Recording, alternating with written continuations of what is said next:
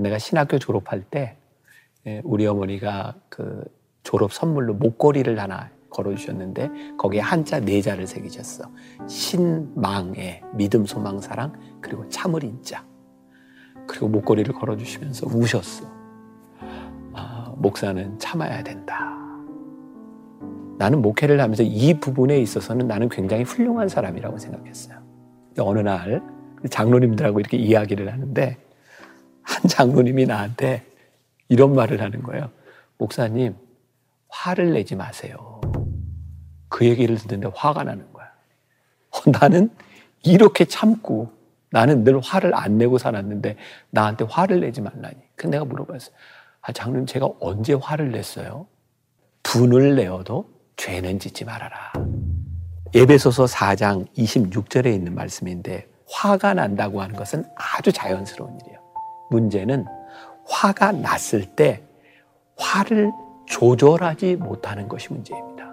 그러니까 화가 나는 게 죄가 아니라 화를 조절하지 못해서 분노로 표출하는 것이 죄인 거예요. 그러니까 우리들이 이 감정을 구별할 수 있어야 돼요. 예수님이 우리들에게 약속하신 게 뭐냐면 내가 너에게 돕는 영을 보내서 내가 말하는 것, 네가 생각하는 것, 네가 행동하는 것 모든 것을 가르쳐 주시겠다고 말씀하셨어요. 그러니까 우리들이 화가 날 때 이게 화를 내야 돼 말아야 돼? 이게 옳은 일이야 그른 일이야? 똑같은 상황이 펼쳐지는데 이것을 분별하고 이 행동을 가능케 하는 것을 누가 가르쳐 주신다고? 성령께서 가르쳐 주신다는 거예요. 자, 이제 좀 구체적인 방법을 제가 두 가지를 제안합니다. 자, 이건 제가 훈련이라고 이야기했어요. 그냥 저절로 되지 않습니다. 내가 막 화가 났을 때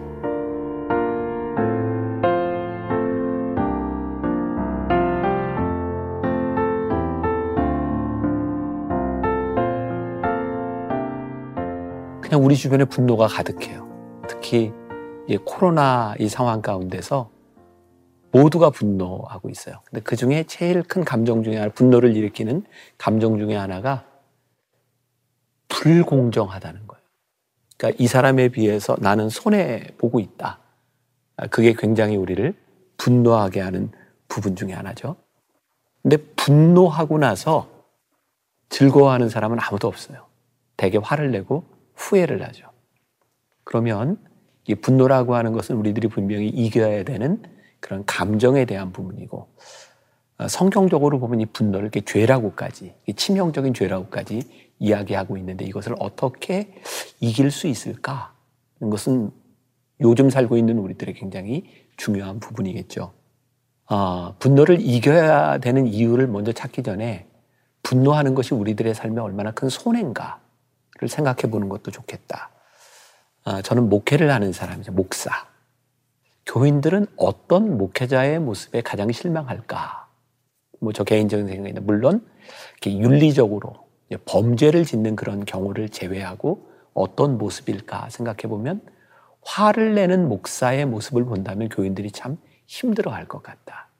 그래서 내가 목회자 쌤이나 젊은 목회자들에게 가면 그런 얘기를 많이 해요. 목회자가 화를 내는 순간 목회자는 다 잃어버린다. 지금까지 잘해왔던 그 모든 일들이 화를 내는 순간 다 잃어버린다. 그래서 화를 내지 않는 건 굉장히 중요한 일이고 목회를 승리할 수 있는 길이다. 근데 이것은 목회의 영역에만 해당되는 것이 아니라 일반 사람들에게도 다 해당되는 일일 것 같아요. 나는 목사의 아들로 태어났거든요. 그래서 어렸을 때부터 우리 어머니가 참아야 된다, 참아야 된다 이런 얘기를 많이 하셨어요. 내가 신학교 졸업할 때 예, 우리 어머니가 그 졸업 선물로 목걸이를 하나 해가지고 오셔서 금목걸이를 걸어주셨는데 거기에 한자 네 자를 새기셨어. 신망의 믿음, 소망, 사랑 그리고 참을 인자. 그리고 목걸이를 걸어주시면서 우셨어. 아, 목사는 참아야 된다. 나는 참는 게 굉장히 잘 훈련된 사람이라고 생각하고 나는 잘 참는다고 생각했어요. 그리고 내가 나를 주체하지 못해서 화를 낸다? 난 이런 일이 거의 기억에 없어요. 그러니까 굉장한 사람이죠. 그죠? 그리고 화를 내도 전략적으로 화를 내요. 그러니까 내 분노를 참지 못해서 화를 내는 게 아니라 이건 내가 화를 좀 낼 타이밍이야. 그래서 내가 생각을 하고 계획적으로 화를 내요. 그러니까 누구를 혼낼 때도 내 감정 때문이 아니라 대부분의 경우는 다는 아니지만 계획적이고 전략적으로 화를 내요. 그래서 나는 목회를 하면서 이 부분에 있어서는 나는 굉장히 훌륭한 사람이라고 생각했어요. 어느 날 반전이에요, 지금. 장로님들하고 이렇게 이야기를 하는데 한 장로님이 나한테 이런 말을 하는 거예요. 목사님, 화를 내지 마세요. 그 얘기를 듣는데 화가 나는 나는 이렇게 참고 나는 늘 화를 안 내고 살았는데 나한테 화를 내지 말라니. 그 내가 물어봤어요. 아, 장로님, 제가 언제 화를 냈어요? 그랬더니 나한테 그런 얘기를 해. 목사님, 목사님은 화를 안 내는데요. 얼굴에 다 써 있어요. 나는 화를 내지 않았다고 생각했는데 내 분노의 감정이 얼굴에 나타나는 거예요. 그때 내가 그냥 웃으면서 이런 얘기를 했던 것 같아요. 그게 제 한계입니다. 저는 제 얼굴 모습까지 이렇게 표현하지 않을 정도로 그렇게 훌륭한 인격을 가지고 있는 사람이 아닙니다. 그러나 참고 삽니다. 이게 어떤 분들에게는 또 위로가 될 수도 있고 뭐 어떤 분들에게는 어떻게 그럴 수 있느냐라는 이야기가 될 수도 있을 것 같아요. 자, 이제 분노에 대한 감정의 이야기로 다시 들어와 봅니다. 아까 우리들이 왜 화가 나는가 이런 이야기를 하면서 이 코로나 시대에 모두가 화가 난다라고 이야기를 했는데 아, 우리를 분노하게 하는 것이 내가 손해보고 있다고 생각한다는 거죠. 근데 내가 손해보고 있다고 하는 이 감정은 어떤 감정에서 유래하는 것일까요? 나는 지극히 자기중심적인 이기적인 생각에서부터 이런 감정이 오는 거라고 생각하거든요. 이게 분노의 감정이라고 하는 것은 굉장히 깊이 들어가 보면 굉장히 이기적이고 자기중심적이에요. 그래서 심리학자들이 이야기하는 분노를 이렇게 정의를 하죠. 내가 불공평한 대우를 받았다고 느꼈을 때 내 속에서 일어나는 정서적인 반응. 자, 여기 굉장히 중요해요. 나 중심적이기는 하지만 이게 정서적인 반응이라는 거예요.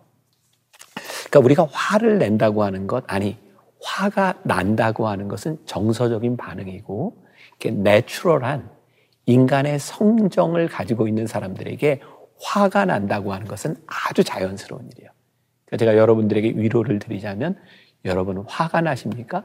괜찮습니다. 그것은 굉장히 정서적인 반응입니다. 문제는 화가 났을 때 화를 조절하지 못하는 것이 문제입니다. 그러니까 화가 나는 게 죄가 아니라 화를 조절하지 못해서 분노로 표출하는 것이 죄인 거예요.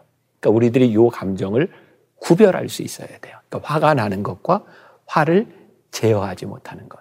성경에는요, 참 좋은 말씀이 많이 있는데, 그 중에 하나가 예배소서 4장 26절에 있는 말씀인데, 분을 내어도 죄를 짓지 말며 해가 지도록 분을 품지 말고 예배소서 이 말씀 사도 바울이 예배소서에 있는 교인들에게 보낸 편지거든요. 사도가 교인에게. 근데 뭐를 전제하고 있어요? 화가 나도. 그러니까 그 위대한 사도에게 있어서도 초대교회 공동체에 있어서도 화가 나는 것이 문제는 아닌 거예요. 뭐라고 얘기했냐면 분을 내어도 죄는 짓지 말아라. 아주 오래된 창세기 4장 7절에도 이런 말씀이 있어요. 내가 선을 행하면 어찌 낯을 들지 못하겠느냐. 선을 행하지 아니하면 죄가 문 앞에 엎드려 있느니라. 죄가 너를 원하나 너는 죄를 다스릴지니라. 이게 무슨 말이에요? 죄는 우리 주변에 언제나 존재하는 거예요. 문제는 우리들이 죄를 다스리지 못하는 거죠. 분노에 대한 문제 역시 우리들에게 분노의 감정이 찾아왔을 때 이 분노의 감정을 다스리지 못하기 때문에 문제가 되는 거예요. 그럼 여기서 이제 궁금해지죠. 그럼 우리가 어떻게 분노를 다스릴 수 있을까요?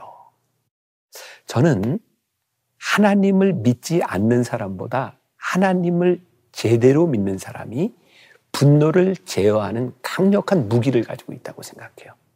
혹시 이제 이 이야기를 들으면서 어떤 사람이 내가 볼 때 예수 믿는 사람들 늘 화를 내더라. 뭐 이렇게 이야기할지 모르는데 저는 그것은 하나님을 잘못 믿기 때문이 아닐까. 자, 다시 이야기하자면 우리들에게 정서적으로 분노의 감정이 일어나는 것은 예수를 믿는 사람이나 믿지 않는 사람이나 동일하다. 그러나 이 감정이 일어날 때 이 감정을 다스리는 것은 하나님을 아는 사람과 그렇지 않은 사람이 다르다는 거예요. 제가 말씀으로 증거를 대자면 요한복음 14장 26절에 우리가 잘 아는 말씀이 있는데 보혜사 곧 아버지께서 내 이름으로 보내실 성령 그가 너희에게 모든 것을 가르치고 내가 너희에게 말한 모든 것을 생각나게 하시리라. 그러니까 예수님이 우리들에게 약속하신 게 있어요. 그게 뭐냐면 보혜사 성령님이거든요. 보혜사라고 하는 말은 뭐냐면 나를 돕는 영이에요. 예수님이 우리들에게 약속하신 게 뭐냐면 내가 너에게 돕는 영을 보내서 내가 말하는 것, 네가 생각하는 것, 네가 행동하는 것 모든 것을 가르쳐 주시겠다고 말씀하셨어요. 그러니까 우리들이 화가 날 때 이게 화를 내야 돼 말아야 돼? 이게 옳은 일이야 그런 일이야? 똑같은 상황이 펼쳐지는데 이것을 분별하고 이 행동을 가능케 하는 것을 누가 가르쳐 주신다고? 성령께서 가르쳐 주신다는 거예요. 그러니까 우리가 하나님을 믿는 사람으로서 예수님의 약속을 믿고 성령의 도우심을 구한다고 하면 우리들의 화라고 하는 감정이 일어날 때 분노로 가지 않고 우리가 다스릴 수 있는 부분들이 우리들에게 있지 않겠는가. 그러니까 예수 믿는 사람들한테는 이런 얘기를 하고 싶어요. 우리가 흔히 성령 세례를 받는다 이런 이야기를 해요. 성령 세례를 받고 우리들이 구원을 받는다고 하는 고백은 한 번이면 돼요. 그러나 성령의 충만함을 가지고 살아간다고 하는 것은 매일매일의 삶에서 계속되어야 되는 거죠. 아, 제가 게으름에 대한 이야기를 하면서 이런 얘기를 한 적이 있어요. 게으름을 극복하는 굉장히 중요한 방법 중에 하나는 예배, 하나님과의 관계성에 대한 부분이다. 다른 말로 이야기하면 친밀함에 대한 부분이죠. 그러니까 우리들이 하나님과 얼마나 친밀하냐, 그 친밀함, 보혜사 성령님을 통해서 우리들이 친밀함을 유지할 수 있다면 우리들이 화가 날 때 그것을 제어하는 방법을 깨닫게 되겠죠. 자, 이제 좀 구체적인 방법을 제가 두 가지를 제안합니다. 첫 번째, 타임아웃. 이게 타임아웃이라고 하는 것은 대개 경기를 나다가 문제가 생겼을 때 타임아웃 하는 거예요. 그 시간을 통하여 지금 무엇이 잘못됐는지를 고쳐나가는 거죠. 특히 우리 감정에 대한 문제, 내가 조절할 수 없다고 생각하는 이 문제가 들었을 때 우리들에게 굉장히 중요한 훈련이 필요한데 타임아웃이에요. 자, 이건 제가 훈련이라고 이야기했어요. 그냥 저절로 되지 않습니다. 내가 막 화가 났을 때 타임 아웃 하는 거예요, 속으로. 그건 뭐냐면 성령님 도와주세요. 하나님 이 상황 가운데서 하나님 저를 도와주세요. 그런데 하나님을 믿는 사람들에게는 이렇게 보혜사 성령님의 요청을 하는 게 굉장히 중요하고요. 만약에 하나님을 믿지 않는 사람이라면 이런 생각해 보면 좋겠어요. 훈련이에요. 내가 이렇게 화를 냈을 때 어떤 결과가 일어날까? 그러니까 결과를 한번 예측하는 사람의 행동은 달라집니다. 그러니까 두 가지. 하나님을 믿는 사람에게는 이 힘든 화의 상황 가운데서 성령님 도와주세요. 주님 약속하셨으니까. 하나님을 알지 못하는 사람이라면 이 상황 가운데서 이 일이 결과가 미칠 것이 무엇인지를 생각해 보아라. 자, 성경에 굉장히 좋은 말씀이 있어요. 야고보서 1장 19절. 내 사랑하는 형제들아 너희가 알지니 사람마다 듣기는 속히 하고 말하기는 더디하며 성내기도 더디하라. 성경에 이렇게 좋은 말씀이 있어요. 또 하나 시편 37편 7절과 8절. 여호와 앞에 잠잠히 참고 기다리라. 자기 길이 형통하며 악한 꾀를 이루는 자 때문에 불평하지 말지어다. 분을 그치고 노를 버리며 불평하지 말라. 오히려 악을 만들 뿐이라. 잠언 16장 32절에 이런 말씀이 있어요. 노하기를 더디하는 자는 용사보다 낫고 자기의 마음을 다스리는 자는 성을 빼앗는 자보다 나으니라. 이 성을 내지 않고 더디함이 뭐, 뭘로 가능해요? 타임아웃. 연습하라. 두 번째, 분노의 순간에 하나님의 음성을 듣기 위하여 묵상하는 삶을 사는 것은 굉장히 중요하다. 묵상이 뭐냐면 하나님을 생각하는 것이 뭐냐면 하나님을 생각함으로 우리들의 삶에 다른 영역으로 들어가는 거예요. 더 큰 영역. 이게 분노가 날 때는 요거밖에 보이지 않아요. 왜? 자기중심적이니까. 근데 하나님을 묵상하면 나 중심적인 것에서 더 큰 것들이 보이기 시작해요. 그러니까 우리 믿는 사람들에게 하나님을 묵상하는 습관을 가지는 것. 제가 개인적으로 우리 교인들과 함께 지금 매일 365일 매일 묵상을 하고 있거든요. 제가 지금 이게 몇 개월째 하면서 깨닫게 되는 게, 아, 너무 좋다. 왜? 교인들이 매일 동일한 말씀들을 함께 나누면서 우리들이 동일한 스피릿을 가진 공동체가 되어가고 있구나. 그러니까 이 코로나 상황 가운데서 모두가 분노에 차 있을 때 우리 크리스천들이 하나님의 말씀을 묵상한다면 어떻게 될까요? 아, 하나님의 마음을 아는 공동체로 변해가는 거죠. 이 교회가 얼마나 놀라운 아름다운 공동체가 되기 시작할까? 말씀을 좀 정리해 볼게요. 성경에 시편이 있어요. 시편. 시편은 150편까지 있거든요. 아, 신학자들이 이야기하기를 시편에 150편 중에 3, 3분의 2 정도가 슬픔과 한탄 그런 시라고 이야기를 해요.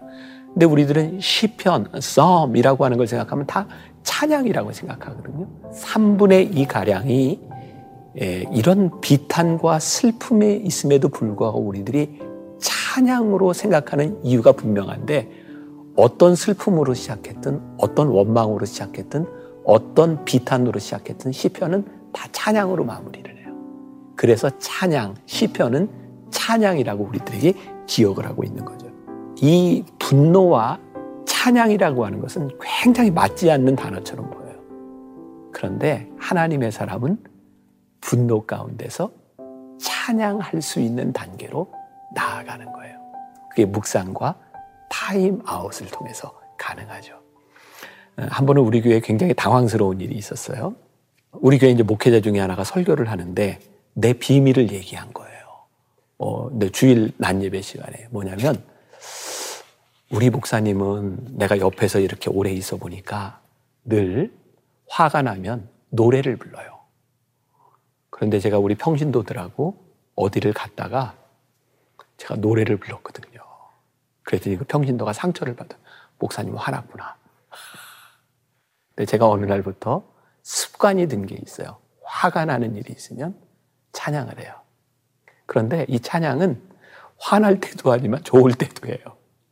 그래서 이제 우리 그 부목사가 그 설교하는 바람에 제가 다시 예배 시간에 얘기했잖아요. 여러분, 저는 화날 때만 찬양하는 게 아니라 기쁠 때도 찬양합니다. 근데 저는 저에게 굉장히 좋은 습관이라고 생각합니다. 화가 나면 찬양을 해요. 여러분들의 분노를 다스리는 방법, 타임아웃, 그리고 하나님의 말씀을 묵상하며 화가 나는 것은 자연스러운 감정이지만 자연스러운 감정으로 죄를 짓지 않도록 분을 다스릴 수 있으면 좋겠습니다.